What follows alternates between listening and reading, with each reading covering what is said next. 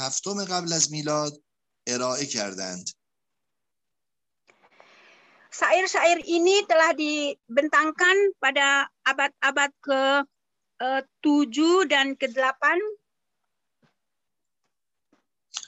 هسیود اشعار تعلیمی در باب اخلاق و حکمت عملی هست.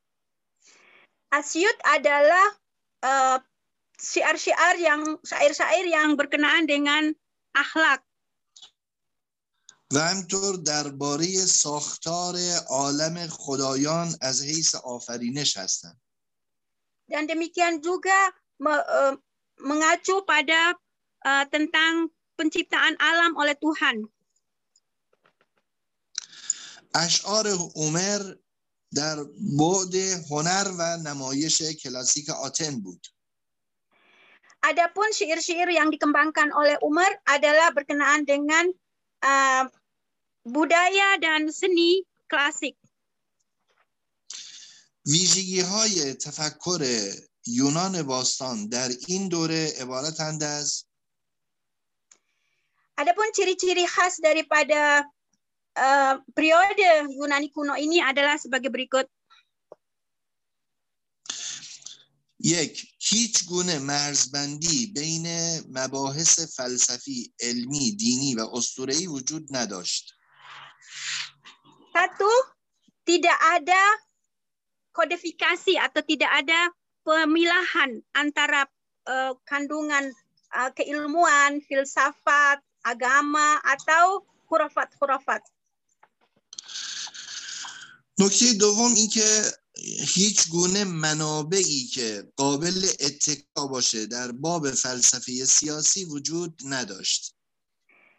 Yang kedua adalah tidak ada sumber yang meyakinkan yang memuat falsafah siyasi, falsafah politik di dalamnya. نکته سومی که در گزارش هایی که از این دوره ارائه میشه بی‌طرفی رعایت نشده. Dalam yang ketiga adalah laporan-laporan yang disampaikan tidak terdapat petaraf atau memiliki tekanan pada satu golongan ke golongan yang lain. Ya tafsir janibdarane ارائه شده یا اینکه نقد مغرضانه صورت گرفته. این چهارمینه؟ نه همونه. یعنی میخواد بگی که اون بی‌طرفی علمی چون نبود، حالا یا تفسیر جانبدارانه انجام دادن یا نقد مغرضانه. Masih lagi sebagai ciri yang ketiga laporan-laporan yang diberikan pada periode ini tidak memberikan tafsiran-tafsiran yang berkenaan dengan istilahnya satu kelompok tertentu atau satu bahagian yang tertentu, tidak menunjukkan hal itu. در دوره اسطوره‌ای سه موضوع اندیشه بسیار اهمیت داشت. Dalam periode usturei atau periode khurafat ada tiga perkara yang perlu diperhatikan. Awalin mas'ale rajib in bud ke qahramanan dar koja mutawallid mishan va khasgah rushdeshun kojast. Yang pertama adalah masalah para pahlawan itu dari mana munculnya dan apa yang menyebabkan mereka terbentuk menjadi pahlawan. Masalah دوم راجع به بلوغ و ارزش نیرومندی انسان بود. Masalah yang kedua adalah dewasanya manusia itu bagaimana. مسئله سوم مربوط به مرگ و سرنوشت غمناک پس از آن بود. Masalah yang ketiga adalah berkenaan dengan masalah kematian dan kengerian yang terjadi setelahnya. نوعی حیرت و راز آلودگی درباره مرگ و جهان پس از مرگ در اونها وجود داشت. Segi keheranan atau ketakutan yang mendalam terhadap perkara kematian. از قرن ششم قبل از میلاد فلسفه ایونی شکل میگیره. Dari abad ke-6 sebelum Masehi terbentuk Yunani, Farhang Yunani. Yunani dan Asando. Yunani. Terbentuk budaya Yunani. فلسفه ایونی مکاتب مختلف هستی شناسی رو در خودش جمع کرده بود. Penulisan falsafah Yunani ini memiliki penulisan yang beraneka ragam mengenai alam. و از روش مطالعات طبیعی و حسی برای شناخت جهان استفاده می‌کرد. Dan menggunakan metode alamiah dan indrawi.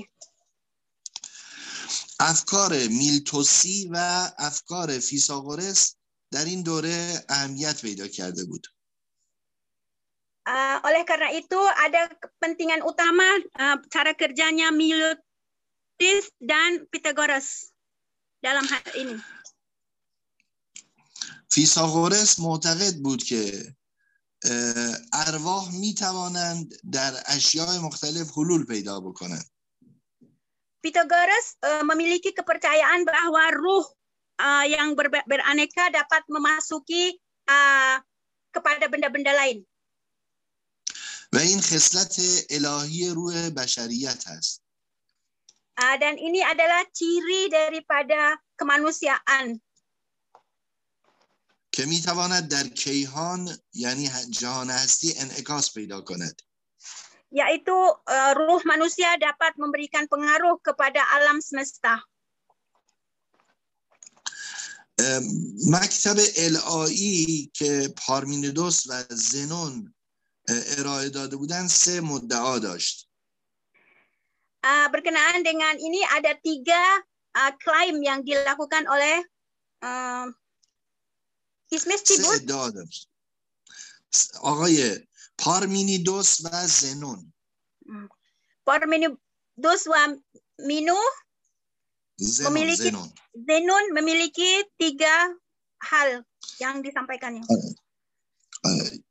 اولین داشون این بود که جهان ثابته و در واقعیت امر چیزی به نام تغییر اصلا وجود نداره.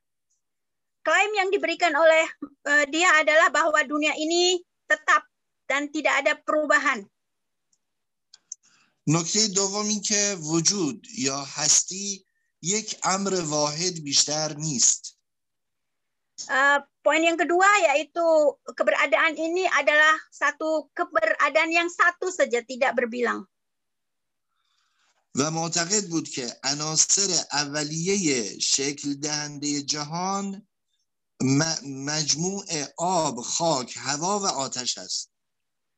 Dan dia meyakini bahwa unsur-unsur yang telah membentuk dunia ini adalah terdiri daripada air, api, udara dan ada empat.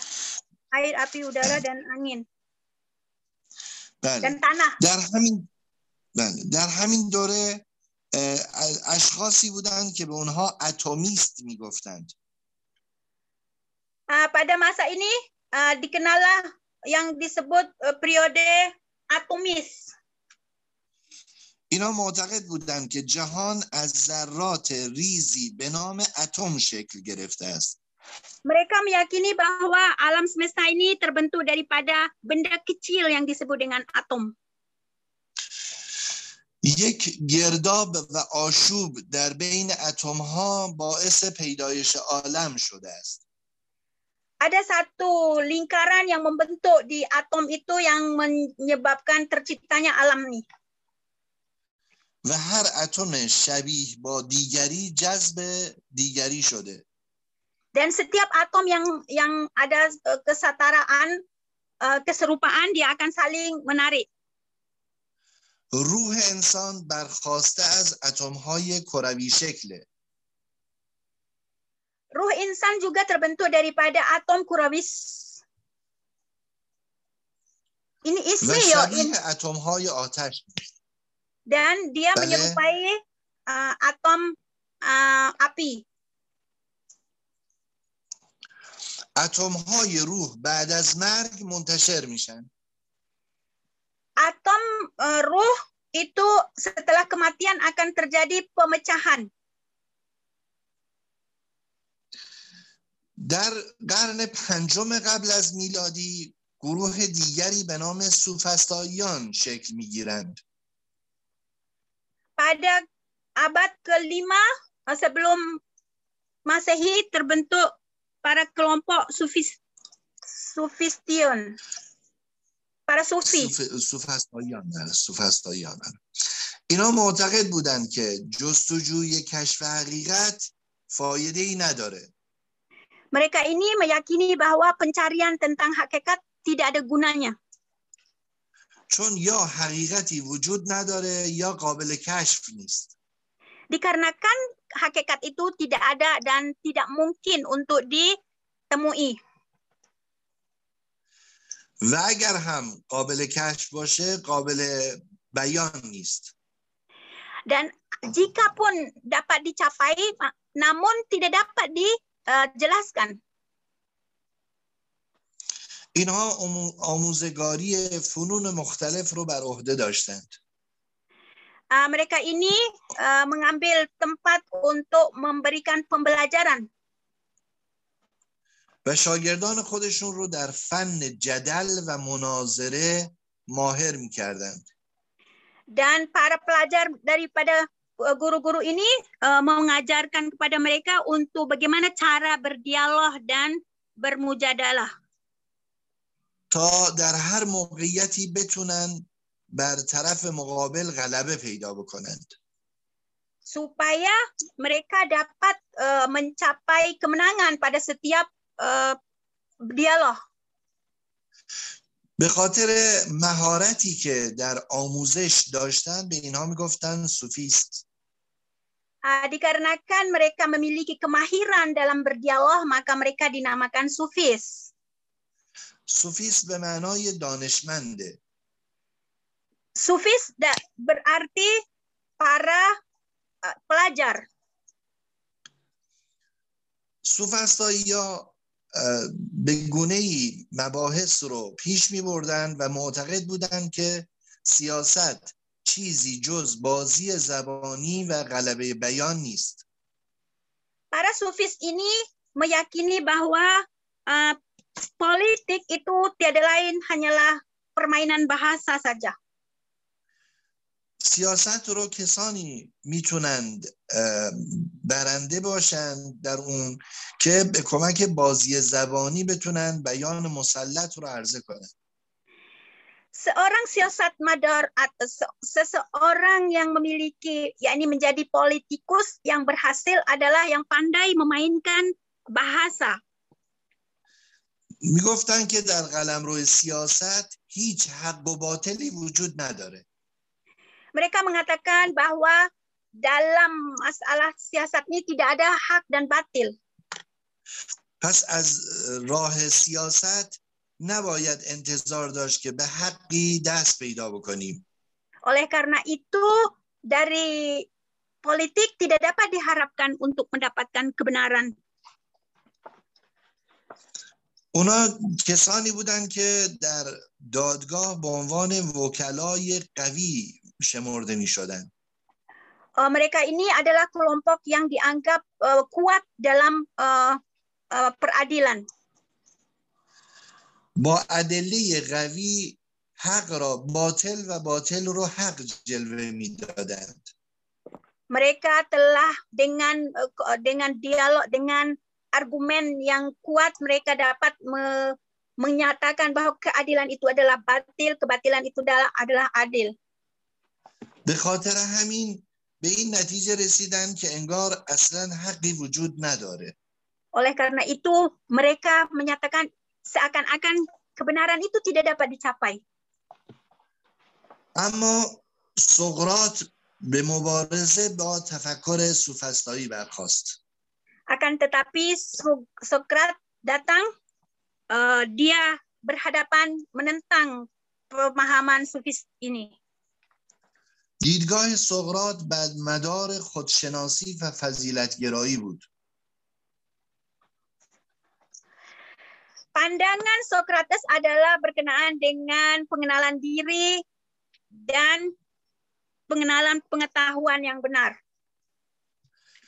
سقراط معتقد بود که سر انسان مظهر عقل و تفکر هست.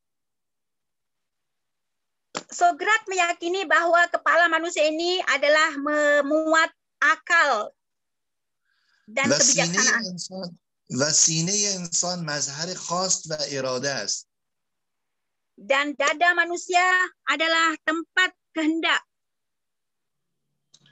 Wa pointane insan mazhar mail, havas wa tamanna ast.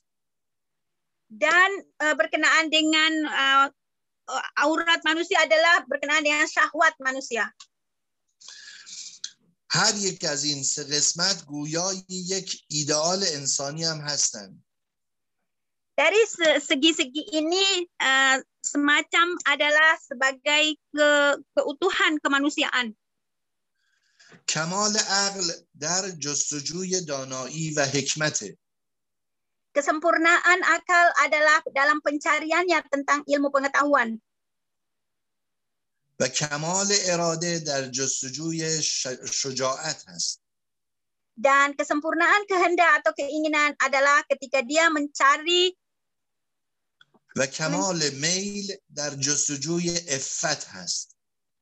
Dan kesempurnaan syahwat adalah dia menjaga diri atau memperlakukan syahwatnya dengan iffat.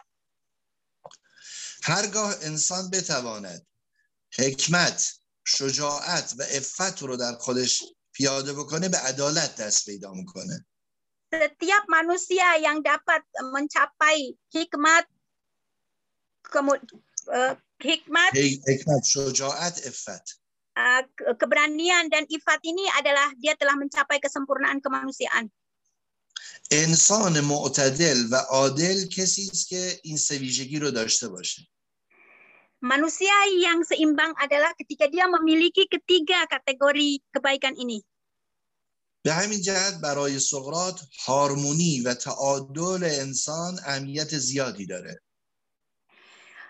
Dengan sebab ini Sokrates menilai bahwa keseimbangan manusia adalah sangat penting. معتقد بود که طبقات جامعه هم باید بر اساس اعضای بدن تنظیم بشه تا اعتدال برقرار بشه. Nah, Sokrates juga meyakini bahwa kelompok-kelompok masyarakat juga harus memiliki kategori ini. سر جامعه که جایگاه حکومت درونه مظهر عقل و نخبگی جامعه است. Kepala pemerintahan merupakan sebagai akalnya masyarakat. و از جنس طلا او را تلقی می‌کرد.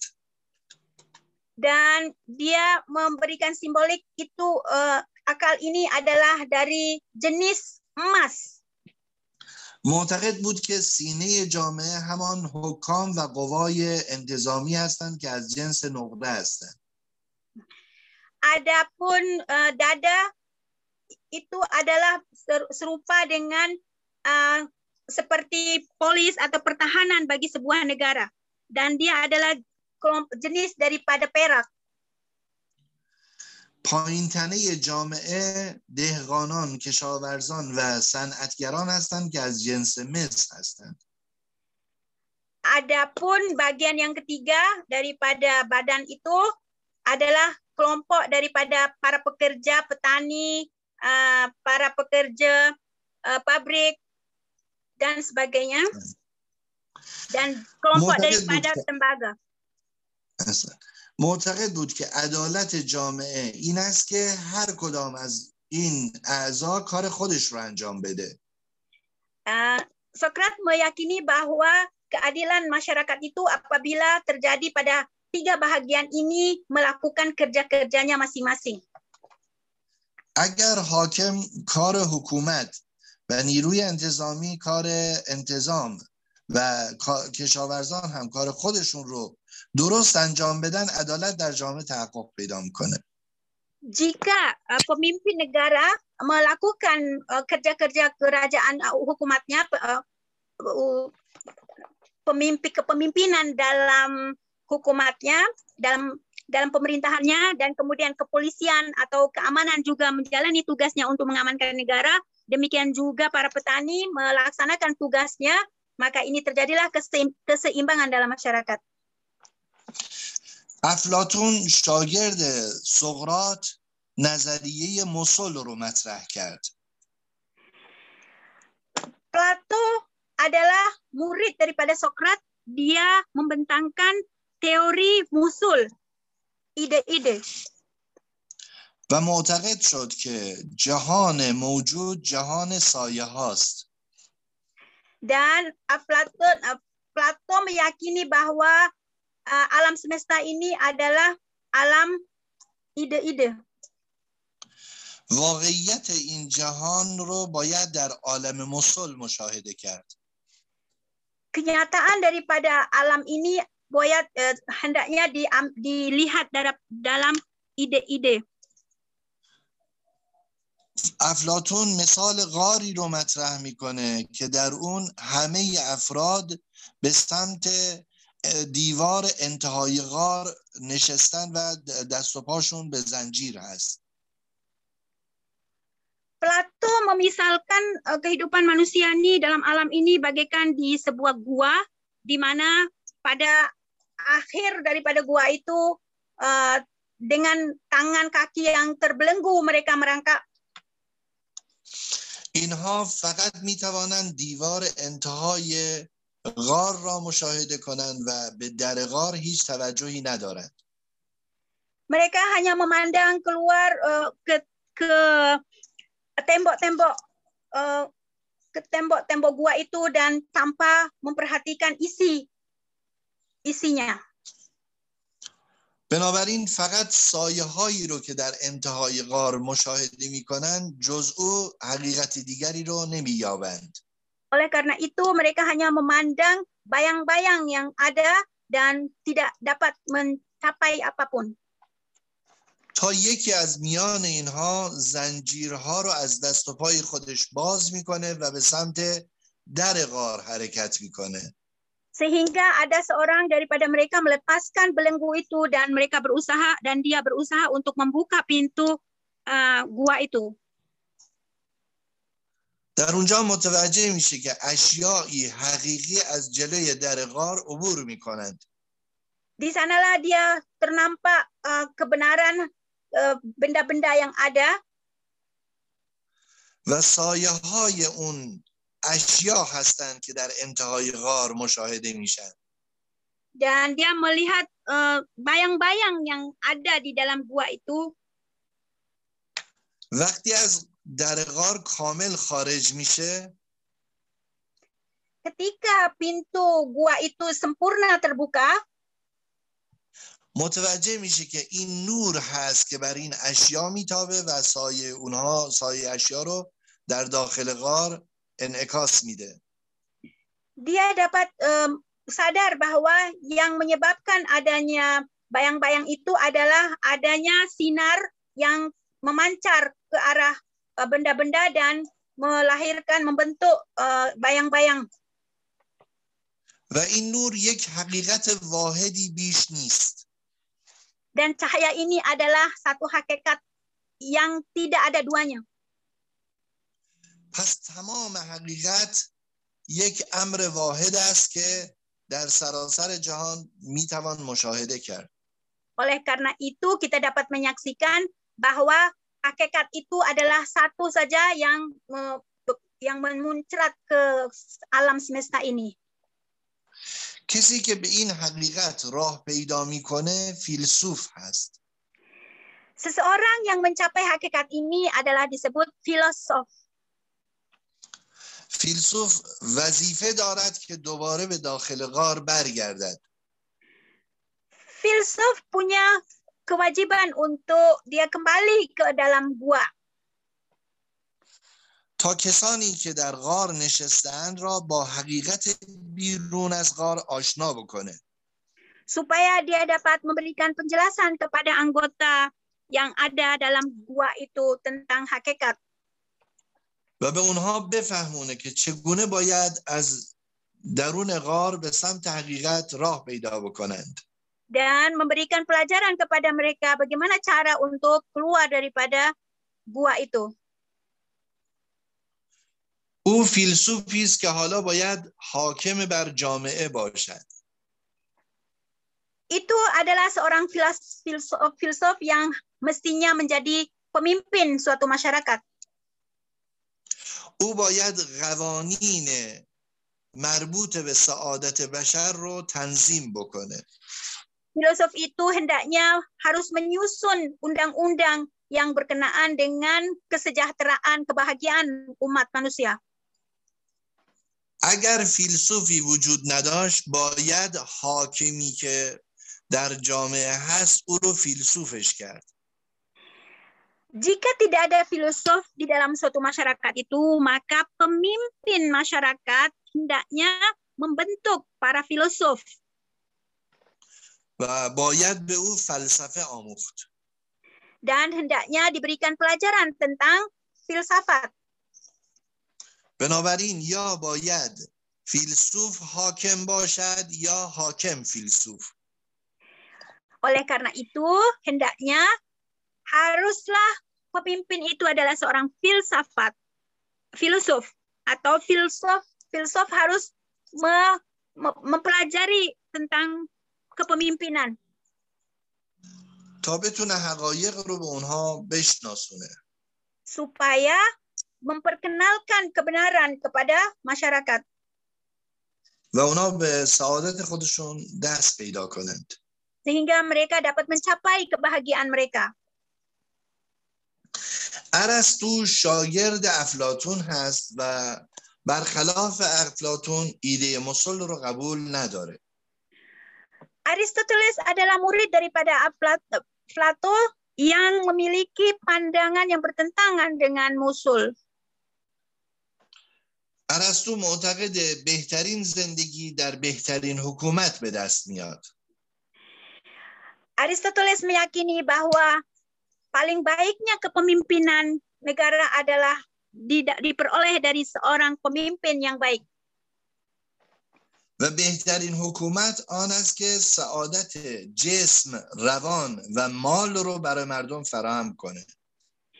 Dan paling baiknya kepemimpinan itu yang dapat mencapaikan kebahagiaan manusia dari segi keperluan ruh dan jisimnya. و اموال رو هم مطرح میکنه. Dan memiliki harta benda. به نظر او سعادت روح و روان انسان از سعادت جسم و سعادت اموال که امور خارج از جوهر آدمی هستند برتری داره. Menurut Aristoteles bahwa kebahagiaan manusia ini terletak pada harta dan jisimnya. ارسطو معتقده که نظام‌های سیاسی می‌توانند متعدد باشند. Aristoteles meyakini bahwa sistem kemasyarakatan itu bisa saja beraneka ragam. و هیچ نظام سیاسی مطلوب کامل نیست. Dan tidak ada sistem politik itu yang sempurna. و هر یک از سیستم ها یا نظام های سیاسی یک سری ویژگی های مثبت و منفی دارند. Dan setiap sistem politik itu memiliki segi baik dan buruk. اینها متفکران دوران یونان باستان هستند. Mereka ini adalah para pemikir yang ada pada periode Yunani kuno. از دوره ارسطو تا ظهور مسیحیت 4 مکتب شکل گرفتند. Dari abad Aristoteles hingga Masehiyat adalah ada 4 periode. اینها به مکاتب حائل یا مکاتب هلنیستی معروفند. Mereka ini terkenal dengan maktab Helenisme. اینا معروف بودند به مکاتب حائل یا مکاتب هلنیستی. یکی از این مکاتب مکتب کلبیون هست. این دومینه؟ ببینید میگم 4 مکتب اینجا شکل گرفت که مکاتب به نام مکاتب حائل یا مکاتب هلنیستی معروف بودند. اولین اونها مکتب کلبیون هست. کلبیون؟ کلبیون بله. یعنی دل، قلبی، کلبیون؟ کلب به معنی سگ. اوه سگ. آره. حالا میگم دو دلیلش میگم براتون چی بوده. Pada periode itu ada maktab mazhab filosofis maktab Helenisme yang terdiri dari beberapa kategori ini. Satu, kelompok kalbion yaitu kelompok anjing. Kalbion kesani budan ke mu'taqid budan zindagi insan baisti bar asas tabiat intizam پیدا بکنه. Kelompok ini menyatakan bahwa manusia itu hendaknya hidup secara naturalnya. و باید زاهدانه زندگی کرد مثل سگ که چگونه فقط به اندکی غذا و اندکی آب بسنده میکنه. Seperti hendaknya seperti berlaku seperti kalb itu, kalbion itu seperti anjing itu yang hidupnya hanya tercukupi, jadi harus hidup secara sederhana secukupnya untuk makan dan minum saja. آنها برای خودشون خانه‌ای نمی‌ساختند و فقط معتقد بودند که باید به سعادت روان و روح انسان توجه کرد. Mereka tidak membangun rumah dan mereka hanya memperhatikan kebahagiaan itu hanya terletak pada ruh. حتی معتقد بودند که اگر بنا باشه ما به سعادت روح بپردازیم سعادت جسم اصلا مهم نیست. Mereka punya keyakinan sekalipun kita memperhatikan kebahagiaan ruh itu dan kebahagiaan جسم itu tidak perlu. به خاطر همین که اهمیتی به زندگی مادی نمیدادن به اینها میگفتن کلبیون. Dikarenakan mereka tidak memperhatikan kepentingan kehidupan ini sehingga mereka dipandang sebagai kelompok anjing. Atau matra میکنن که یکی از متفکرین اونها هنگامی که اسکندر بالای سرش رسید و از او تقاضای چیزی کرد.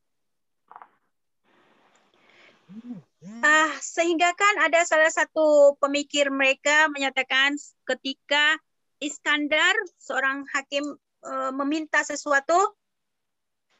اسکندر مقدونی به عنوان امپراتور یونان از او خواست که اگر چیزی می‌خوای از من بخواه. Iskandar Maqduni ini menyatakan kepada pemikir kelompok ini, Kalbion ini, adakah engkau menginginkan sesuatu dariku? او گفت من تنها یک چیز بیشتر نمیخواهم و آن این که سایت را از کنار من بردار تا من آفتاب بر من بتابد.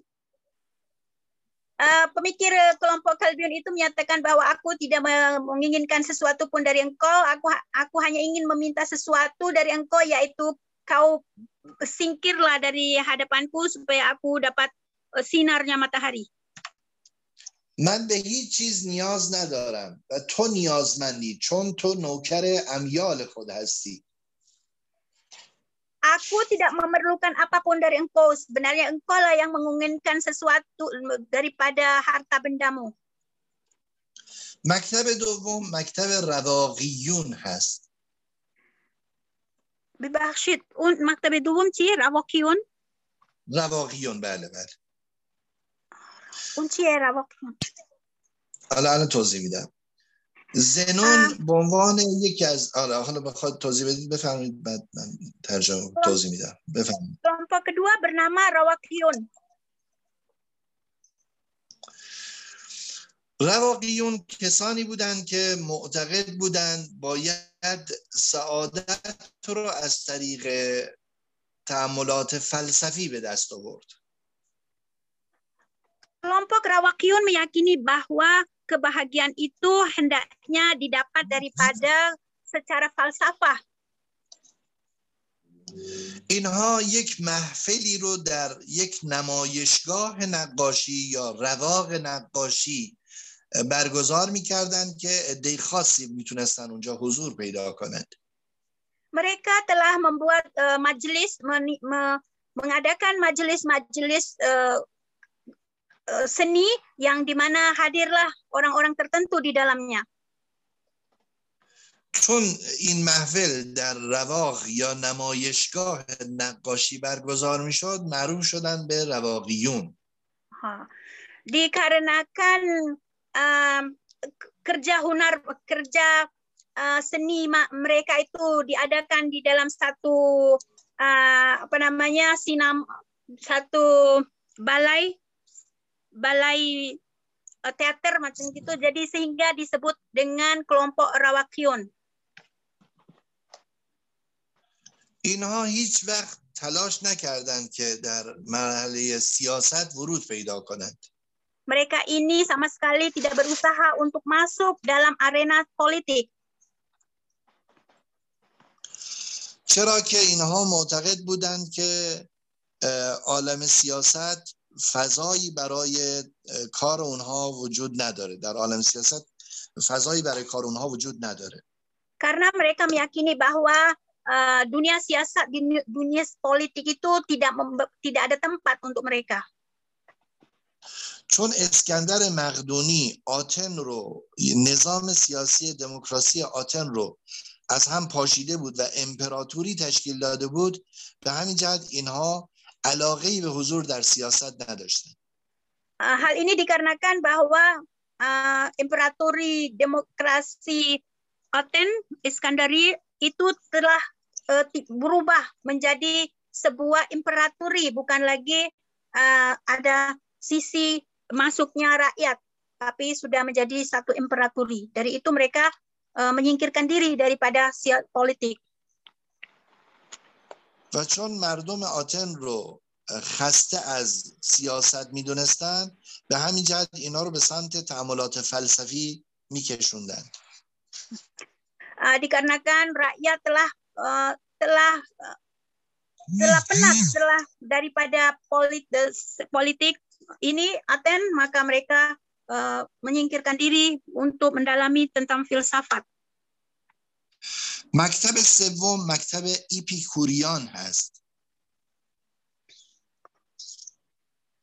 Kelompok yang ketiga atau madhab yang ketiga yaitu Epicurian. رهبر این مکتب به نام اپیکور بود و مکتب به همین جهت به اپیکوریان معروف شد. Madhab ini didirikan oleh yang bernama Epicure. Oleh itu madhab ini dinamakan Epicurean. اینها معتقد بودند که باید به لذات جسمی توجه ویژه کرد. Kelompok ini mempunyai keyakinan bahwa hendaknya diperhatikan kelezatan jismi. و معتقد بودند که باید از دنیا نهایت لذت رو برد. Mereka mempunyai keyakinan hendaknya sampai sebatas apapun hendaknya dinikmati kelezatan dunia ini. و اساساً به لذت معنوی توجهی نداشتند. Dan secara asas mereka tidak memperhatikan kenikmatan roh. مکتب چهارم مکتب شکاکیت یا سوفسطایی است. مذهب yang keempat adalah mazhab yang bernama Syakakiyat atau این مکتب این مکتب اگرچه از قبل وجود داشت اما دوباره احیا شد. Maktab ini atau mazhab ini sebelumnya sudah ada, namun sekarang dihidupkan kembali. بعد از این چهار مکتب هلنیستی مسیحیت ظهور و بروز پیدا میکنه. Nah, setelah keempat mazhab Helenis ini, maka bangkitlah mazhab Masihiyat. با مبعوث شدن حضرت مسیح علیه السلام تفکر یونانی دچار تغییر میشه. Dengan pengangkatan Nabi Isa, lahirnya Nabi Isa, maka pemikiran Yunan berubah. بر اساس سنت مسیحی نگاه به این جهان نگاهی غیر اصیل است. Berdasarkan keyakinan tentang cara Masihiyat, maka dipandanglah dunia ini sebagai gairi apa sih, Bu? Gairi? Gairi asil, asalat nadare. Tidak dipandang sebagai yang memiliki keaslian. آنچه اصالت دارد ملکوت خداست که همه انسان‌ها در برابر او یکسان هستند. Adapun yang memiliki keaslian itu adalah alam malakut yang di mana manusia berada di bawahnya. مسیح می‌خواهد تا جایی که ممکن است انسان را از عالم ملک جدا کرده و به ملکوت خدا نزدیک کند. Masihi menginginkan hendaknya manusia ingin dibawa menuju memisahkan alam ini dengan mencapaikan manusia ke alam malakut Allah.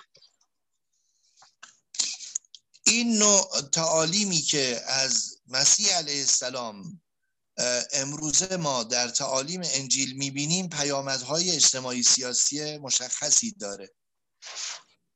Yang kita dapat saksikan dalam pembelajaran Nabi Isa dalam yang dimaktub dalam Injil dapat disaksikan bahwa ada kepahaman pemikiran politik di dalamnya.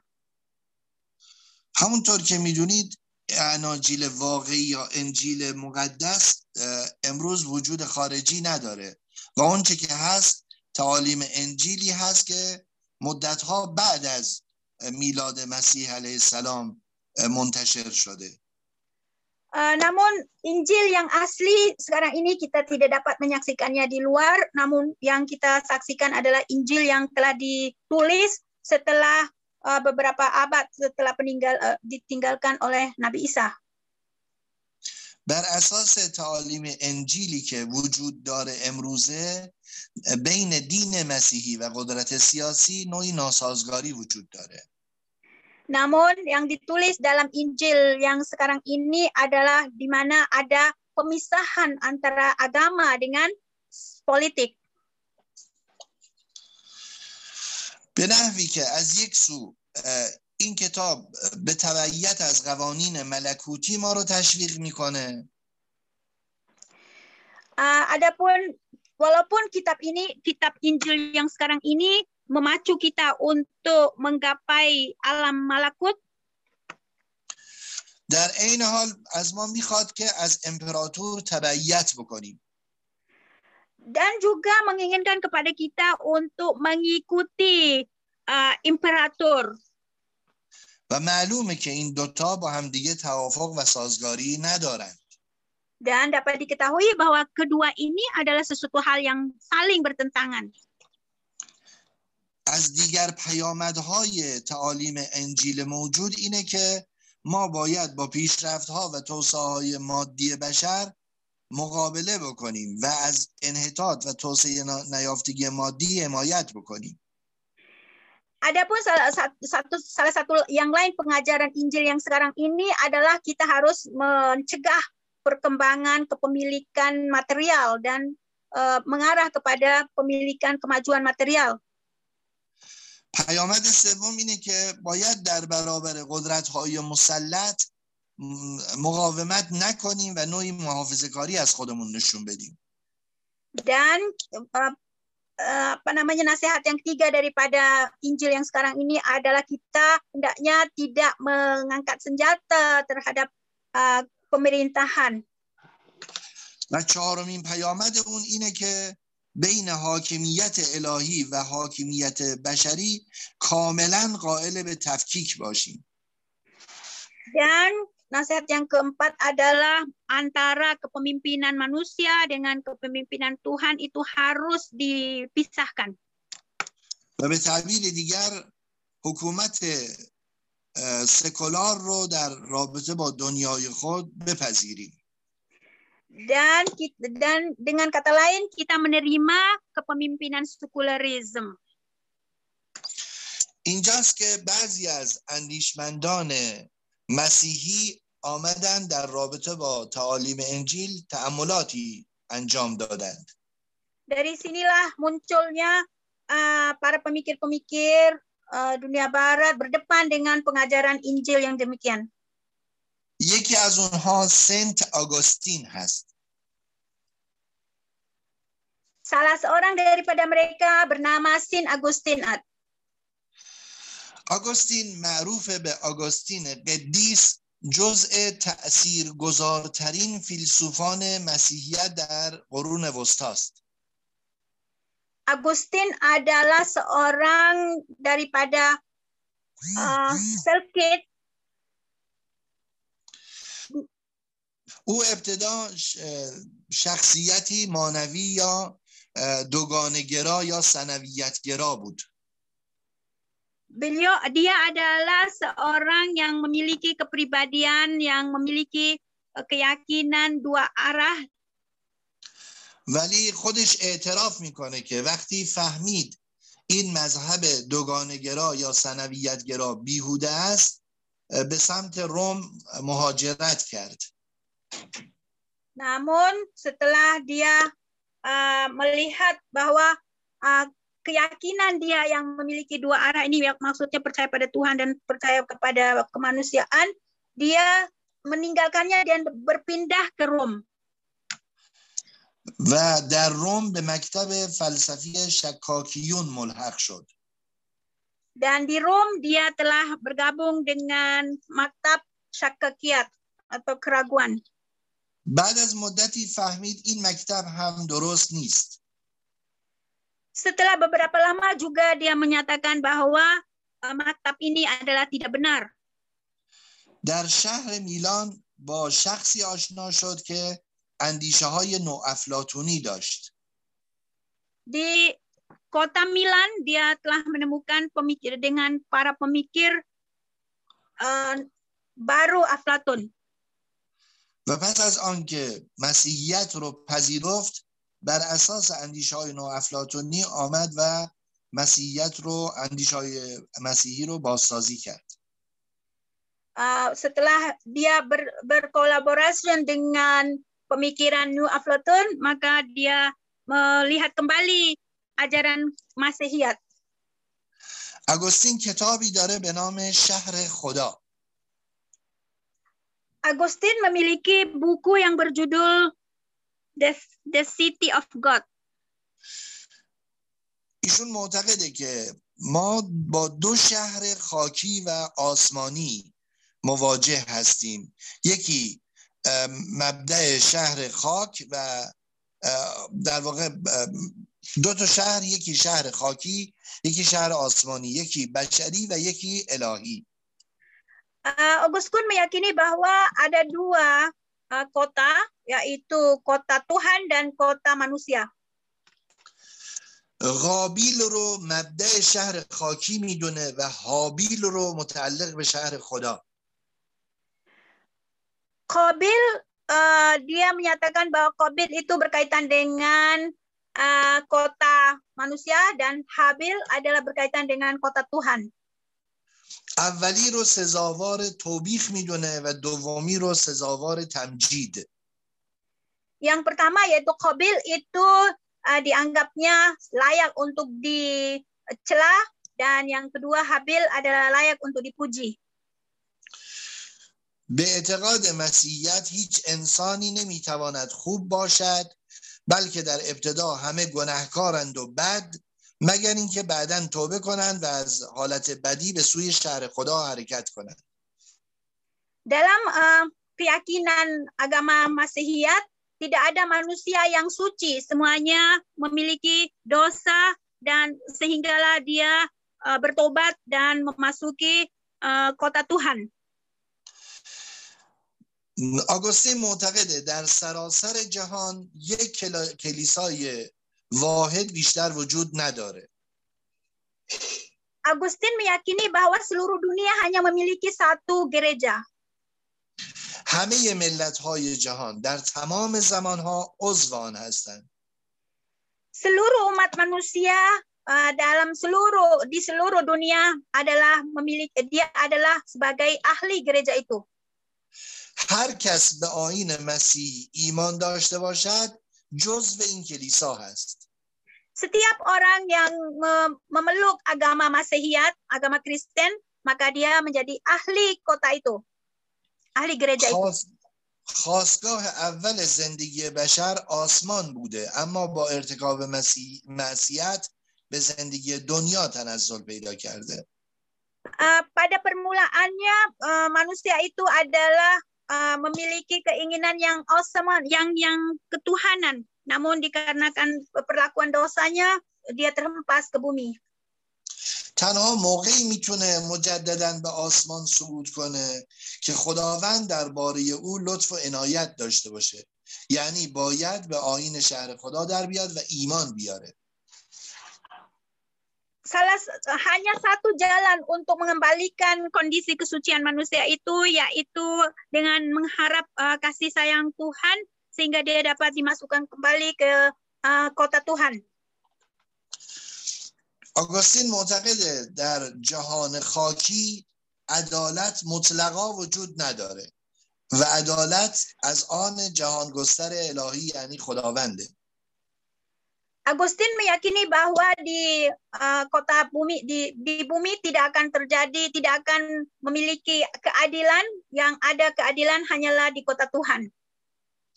Agar jahan khaki bekhad darish adalat ittefaq biyofte, meyar va mizan adalat itaat az awamir ilahi ist. Jika kota Tuhan menginginkan keadilan, hendaklah dia harus taat kepada Tuhan. پس کسی که خدمتگزار خدا نیست هیچ گونه عدالتی ندارد. Oleh karena itu siapapun yang tidak berkhidmat kepada Tuhan maka dia tidak akan mendapatkan keadilan. فرماندهی کشتی حکومت را باید در دست خدمتگزاران خدا قرار داد. Pemimpin yang akan mengendalikan pemerintahan hendaknya daripada hamba Tuhan. پس بر امپراتوری واجب است که از مردان خداترس و پیرو قوانین الهی تبعیت بکنه. Oleh karena itu imperator harus memiliki lelaki yang mentaati kehendak Tuhan. چون آنها قدرت را نه برای خود بلکه باید برای مردم بخواهند. Karena mereka tidak menghendaki kekuasaan, tetapi mereka menginginkan untuk manusia, berkhidmat kepada manusia. به نظر آگوستین اگر عدالت را کنار بگذارید امپراتوری ها راهزنانی بیش نیستند. Dalam pandangan Agustin, jika keadilan disingkirkan, maka yang akan memimpin umat manusia ini adalah para perompak-perompak atau mafia. خب ما تا این زمان مباحثی رو که مطرح کردیم از یونان باستان تا دوره مسیحیت رو براتون مطرح کردیم. انشاءالله برای جلسه آینده توماس آکویناس رو براتون توضیح خواهم داد. Hingga sekarang ini kita telah membahas era atau periode Yunani kuno hingga Masihiyat, dan insyaallah kita akan membahas Thomas Aquinas. Akan kita lanjutkan pada pertemuan yang akan datang. Agar soali hastam khidmatun hastam. Jika ada pertanyaan dipersilakan.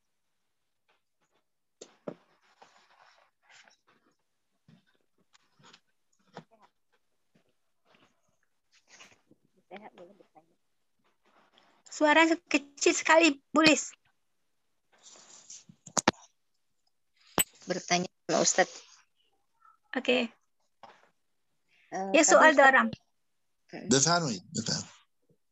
Afwan, tadi Ustadz menjelaskan bahwa ternyata sekularisme itu justru datang ide-idenya dari ajaran Kristiani sendiri. Jadi memang selama ini saya memahami justru sekularisme itu tumbuh karena dominasi dari kekuatan dominasi gereja terhadap masyarakat, kemudian terjadi semacam pembelengguan. Nah, ketika kebebasan mulai muncul, barulah ada seolah-olah ada keinginan untuk memisahkan dengan agama, ya, urusan-urusan politik itu. Tapi tadi Ustadz menjelaskan bahwa justru memang dari ide-ide Masihiyat ini sekularisme itu muncul. Jadi ini memang agak sedikit bertentangan dengan pemahaman saya sebelumnya. Mohon penjelasan dari Ustadz. Ya. درباره این وجود سکولاریسم، یعنی آغاز تفکر سکولاریسم که معمولا ما تا این حال شنیدیم این سکولاریسم آمده با مسیحیت یعنی با کلیسا برخورد کرد، اونها میخواست آزادی باشه. این ولی در این درس ما میبینیم سکولاریسم از ایده اونهایی که یعنی از بوستان، از یونان باستان در دوره یک دوره از ایدئالیسم به وجود آمده این تفکر سکولاریسم. تا به حال ما فهمیدیم این سکولاریسم در غرب در معاصر غرب به وجود آمده به خاطر یعنی از برخورد با کلیساها که اونها آزادی انسان را محدود کرده. این دوباره شما میتونه یعنی توضیح میدهید؟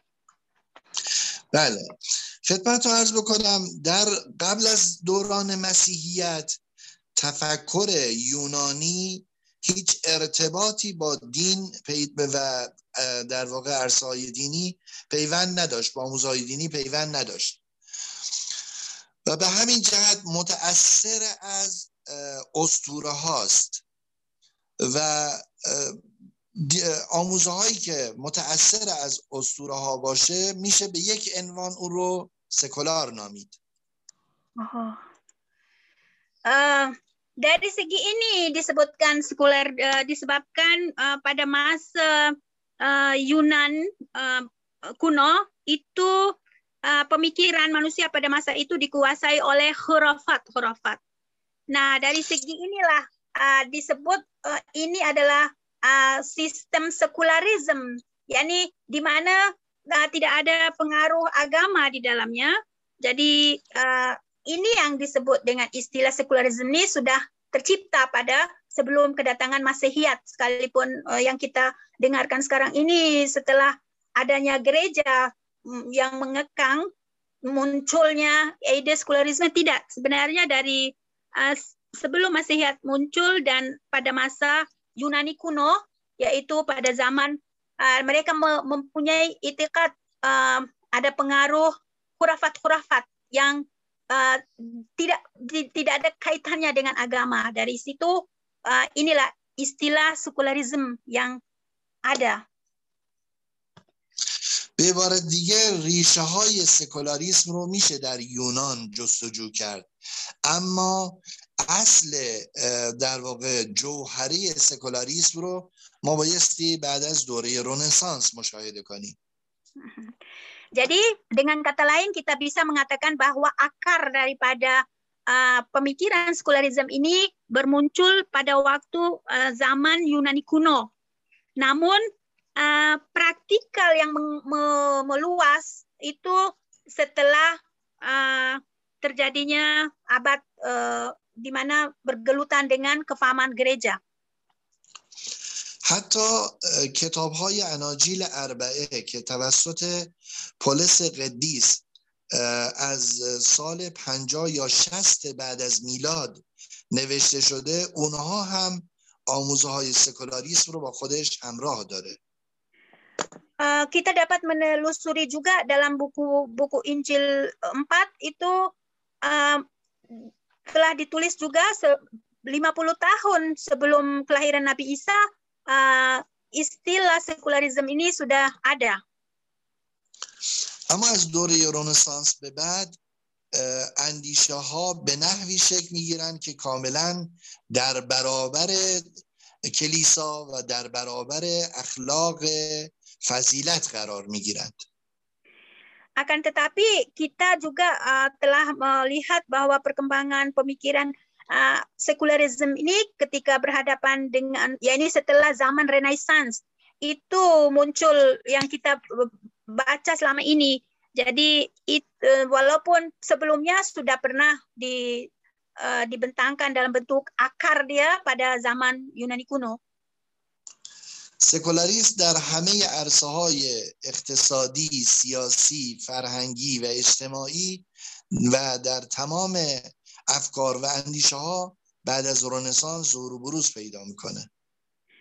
Walaupun kita nampak jelas bahwa sekularisme ini telah mempengaruhi sistem perekonomian, sosial, kemasyarakatan, ini semua pada masa setelah Renaissance.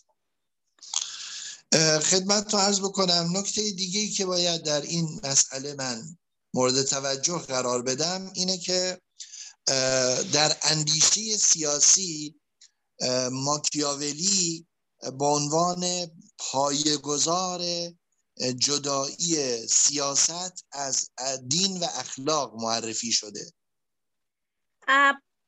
Poin yang penting yang perlu diperhatikan dalam pembahasan saya ini adalah bahwa Machiavelli adalah sebagai pemimpin atau pencetus ide pemisahan antara agama dan politik. و به همین جهت او را پدر سیاست مدرن تلقی کردند. Oleh karena itu dia disebut sebagai bapak politik modern.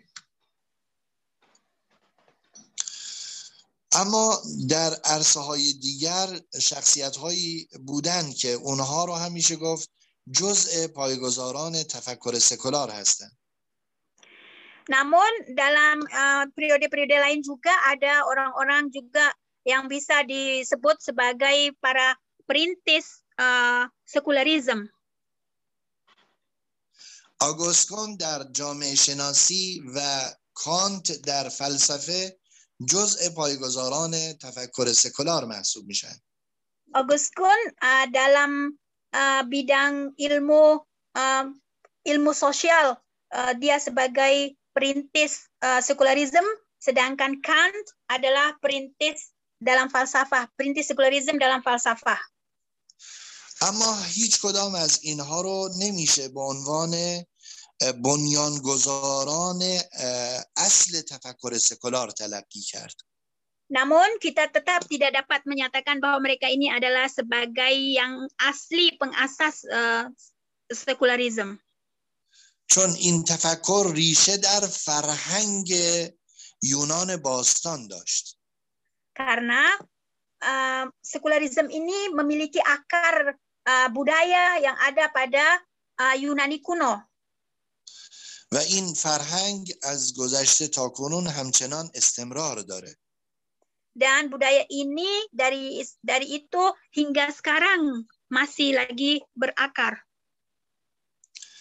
و از این جهت ما نمیتونیم سکولاریسم رو یه محصول رنسانس فقط تلقی بکنیم. Oleh karena itu kita tidak dapat menyatakan bahwa sekularisme adalah hasil daripada abad Renaissance. اما می توانیم بست سکولاریسم رو بعد از دوره رنسانس بسیار جدی تلقی کنیم. Namun bisa kita katakan bahwa sekularisme terjadi sangat penting itu pada zaman Renaissance, setelah Renaissance. در دوره معاصر البته کسانی پیدا شدند که با تفکر سکولار کاملا مخالفند. Pada periode kontemporer ini ada orang-orang yang menentang sistem pemikiran ini. Renaissance. و معتقدند که سکولاریسم نتوانست دین را کاملا از صحنه سیاست حذف کند. Dan mereka mempercayai bahwa sama sekali agama tidak dapat dipisahkan daripada politik. و معتقدند که جهان جدید جهان پسا سکولار هست. Dan mereka meyakini bahwa dunia sekarang yang baru ini adalah dunia setelah modern. به همین جهت میشه گفت که دنیای جدید دنیایی است که دین در صحنه سیاسی میتواند ظهور و بروز جدی داشته باشه. Dan dengan itu dapat dikatakan bahwa dalam era kontemporer ini adalah sebagai era agama dan politik yang bergandeng dengan politik secara nyata. در خدمتتون هستم اگر سوال دیگه‌ای باشه بفرمایید. Ada pertanyaan lain lagi, saya akan berusaha menjawabnya.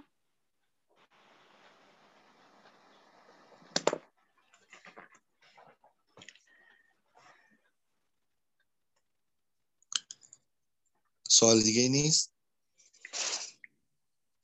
مثل که نیست. بسیار خوب. انشاءالله تا جلسه آینده روز شنبه ساعت 10 به وقت تهران در خدمتتون خواهیم بود. از شما متشکرم. انشاءالله خیلی ممنون. خسته نباشید. بزرگوارید. شما هم خسته نباشید. Khub, hingga kita akan berjumpa lagi pada pertemuan yang akan datang pada jam yang sama, insyaallah. Wassalamualaikum warahmatullahi wabarakatuh. Waalaikumsalam warahmatullahi wabarakatuh. Thank you very much. Udah habis. Tasyakur mukrim. Khahish mikanam, nam tasyakur mukrim az shoma. Khorme shekhah tasyakur mukrim az tarjumatun. ببخشید شما چرا نآمدید؟ من کار دیگه داشتم که باید هر دو کار در یک زمان باید انجام بدم. ببخشید. زحمت شما شد. خب خسته نباشید. موفق باشید. Mikrofon saya bermasalah tadi mau tanya lewat. Oh. Bisa tanya sama Kang Arif, berarti dijawab sama Kang Arif. Tanya Ustaz Hafid aja. Janganlah, saya belum layak jawab. Aduh.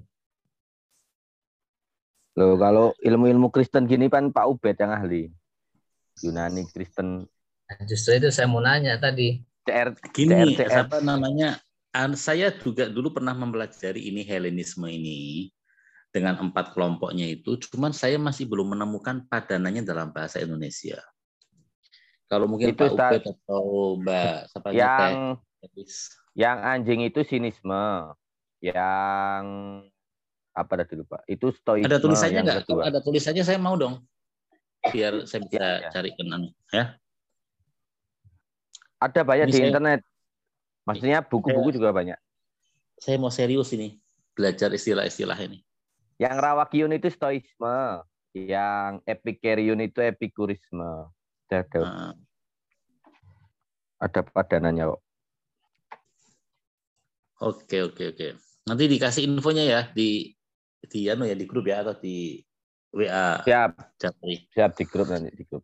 Ya, matur nuwun. Saya mohon diri.